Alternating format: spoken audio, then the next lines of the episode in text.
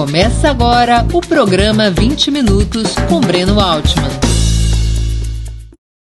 O tema de hoje: Bolsonaro prepara um golpe de Estado? No último domingo, o discurso de Jair Bolsonaro frente a manifestações da extrema-direita chamou atenção.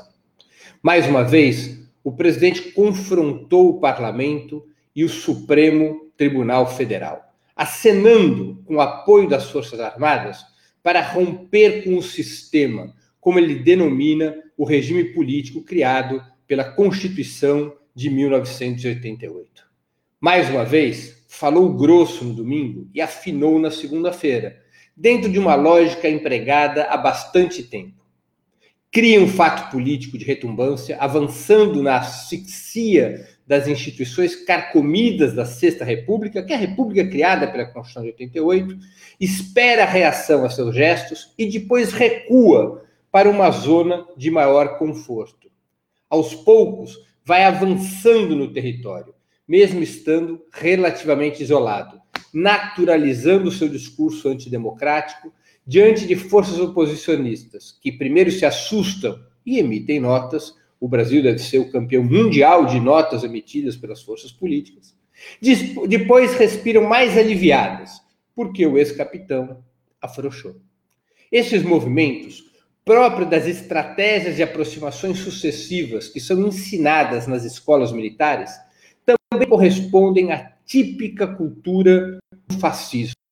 Para essa corrente, a violência físico-verbal não é uma anomalia, mas uma ferramenta fundamental através da qual se intimida o adversário e o faz recuar, mesmo quando não se possui maioria política na sociedade ou nas instituições. Mas se essa é a tática processo de Jair Bolsonaro, a maneira como ele atua, qual é o seu objetivo? Isso diz respeito ao título do programa de hoje. Bolsonaro prepara um golpe de Estado? Temos que levar em conta um fator essencial, para fazer este debate. Ele foi eleito em meio a manobras fraudulentas determinadas pela interdição eleitoral do ex-presidente Lula. Quando os velhos partidos da direita, responsáveis pelo golpe contra a presidenta Dilma Rousseff, faziam água e se mostravam incapazes de impor as reformas liberais, o que pressupunha derrotar frontalmente as forças de esquerda, os sindicatos e os movimentos populares. Bolsonaro se transformou no candidato dos grandes capitalistas para completar a transição no rumo de um Estado policial que mantivesse a fachada de uma democracia liberal, a exemplo da Colômbia, mas que pudesse ampliar a repressão direta e indireta contra o campo progressista, garantindo as condições políticas para a implementação de políticas pró-mercado cada vez mais radicais. Mas essa transição tem enfrentado grandes obstáculos e está sacudida pela pandemia do coronavírus e da crise econômica que se aprofunda. Não está consolidada uma maioria na sociedade em favor dessa transição para um Estado policial.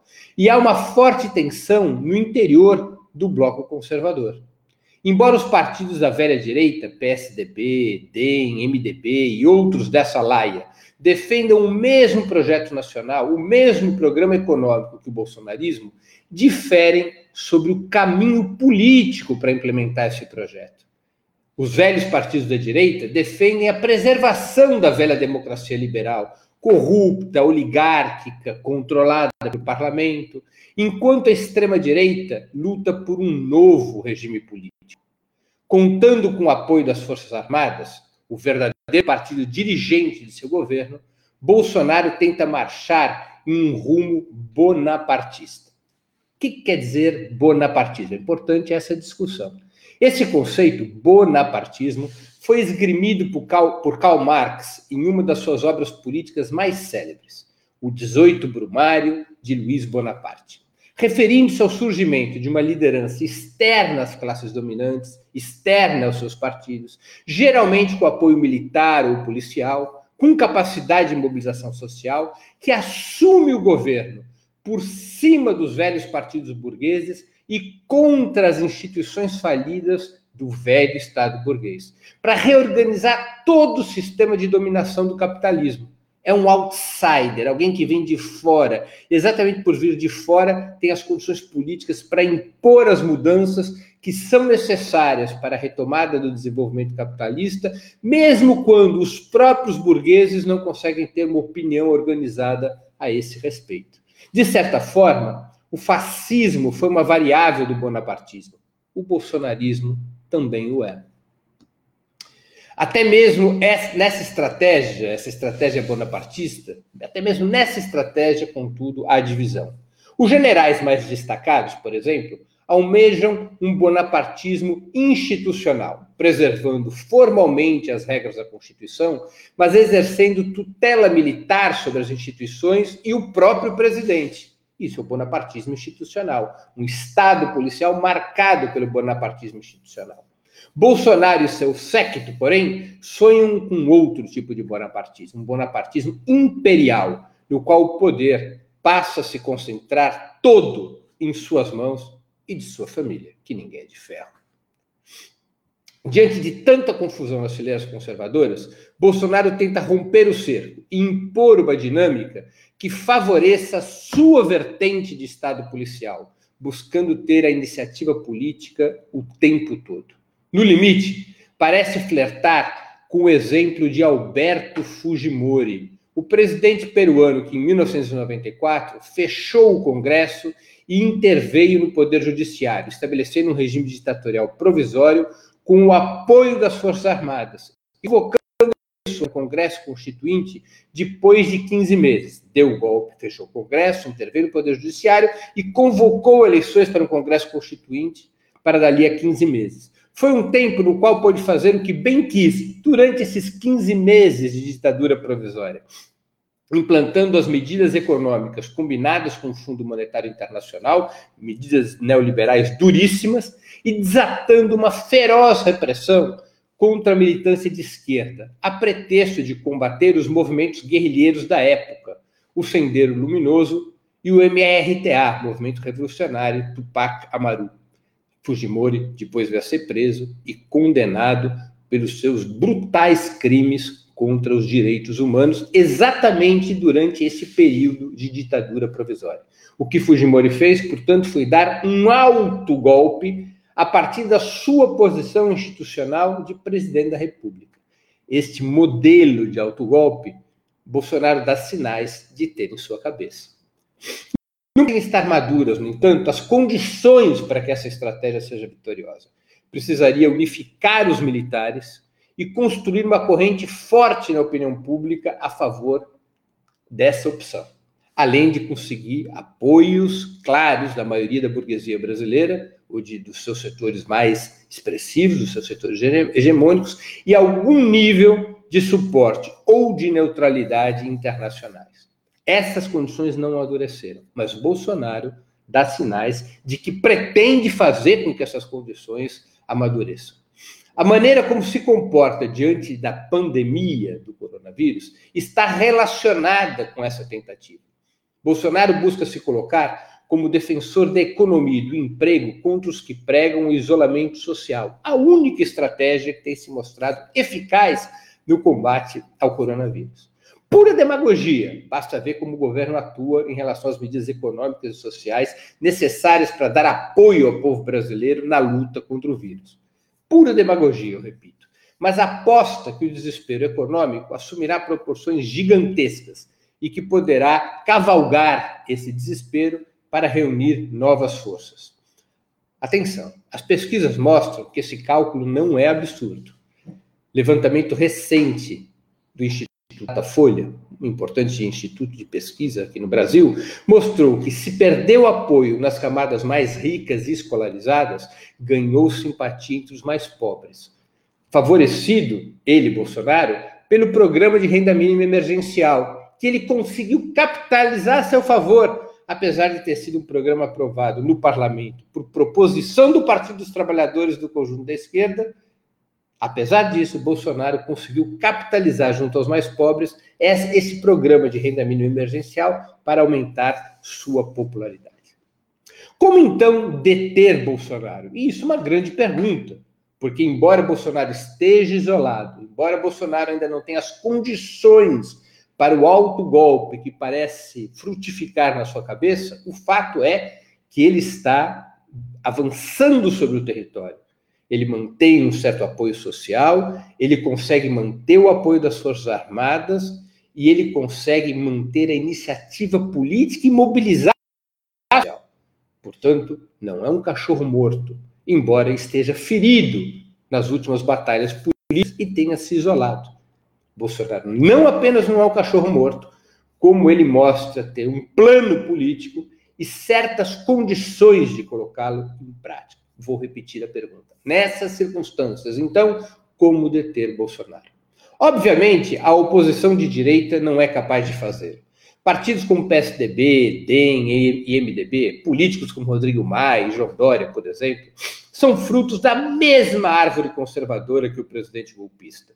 Defendem o mesmo programa econômico e a mesma subserviência aos Estados Unidos. Participaram todos eles do golpe contra a presidente Dilma Rousseff em 2016. Essa gente não vale nada, vamos combinar.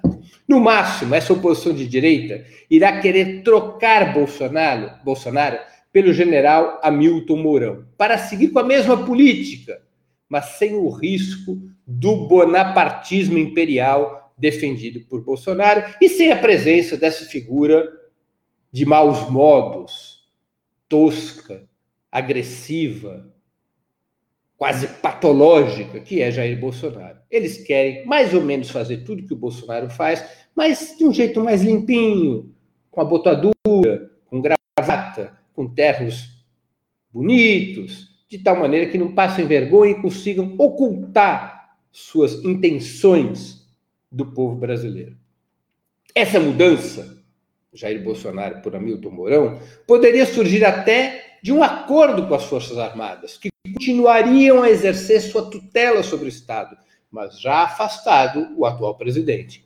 Um modelo parecido com o que ocorreu no Uruguai nos anos 70, quando os militares, depois de governarem sob a batuta de um presidente institucional, Juan Maria Bornabé, se chamava esse presidente, conservador do Partido Colorado, governou entre 72 e 76, depois os militares governaram sob batuta desse presidente institucional, o afastaram para assumir diretamente o comando do país e estabelecer a ditadura militar aberta, que viria a durar de 76 até 1985. Mas o fato é que a luta contra a pandemia e a reconstrução nacional somente poderão ser vitoriosas se o país tiver um governo de ruptura com o neoliberalismo. Sem isso, para o povo brasileiro é trocar seis por meia dúzia. E isso somente poderá ocorrer se a saída de Bolsonaro for seguida de eleições antecipadas para presidente da República. Para tanto, além do impeachment, precisaria ser, precisaria ser aprovada a proposta de emenda constitucional 227 de 2016 do ex-deputado Miro Teixeira, que estabelece a convocação de novas eleições no caso de afastamento do presidente da República, desde que restem ao menos seis meses para o término do mandato. De todo jeito, não são tempos normais, nem se está lutando contra um governo corriqueiro. Além de seus crimes contra a saúde pública e a economia do povo, sempre favorecendo os bancos e os mais ricos, Bolsonaro representa o risco de um novo regime político, cada vez mais autoritário, de um Estado policial. Diante desta realidade, o povo tem o direito de depô-lo para restaurar a ordem constitucional e buscar uma saída democrática. E essa perspectiva, a do fora Bolsonaro, em um quadro de tamanho agravamento da crise sanitária, econômica, social e política, passa a centralizar, ou deveria passar a centralizar e orientar todas as batalhas, para que se crie uma corrente majoritária no povo brasileiro capaz de colocar um fim ao processo golpista em curso desde 2016 e que hoje tem como seu principal expoente Jair Bolsonaro, um homem que luta dia e noite para estabelecer no país um Estado policial a serviço dos grandes capitalistas de dentro e de fora do país. Encerro assim minha exposição de hoje, que discutiu Bolsonaro prepara um golpe de Estado? Para assistir novamente esse programa e a outras edições dos programas 20 Minutos, se inscreva no canal do Opera Mundi no YouTube. Curta e compartilhe nossos vídeos, deixe seus comentários. O jornalismo de Opera Mundi é mantido com o seu apoio. Faça uma assinatura solidária em www.operamundi.com.br. Com um pequeno valor mensal, você nos ajuda no desenvolvimento de um jornalismo independente e de qualidade. Obrigado pela audiência e até a próxima.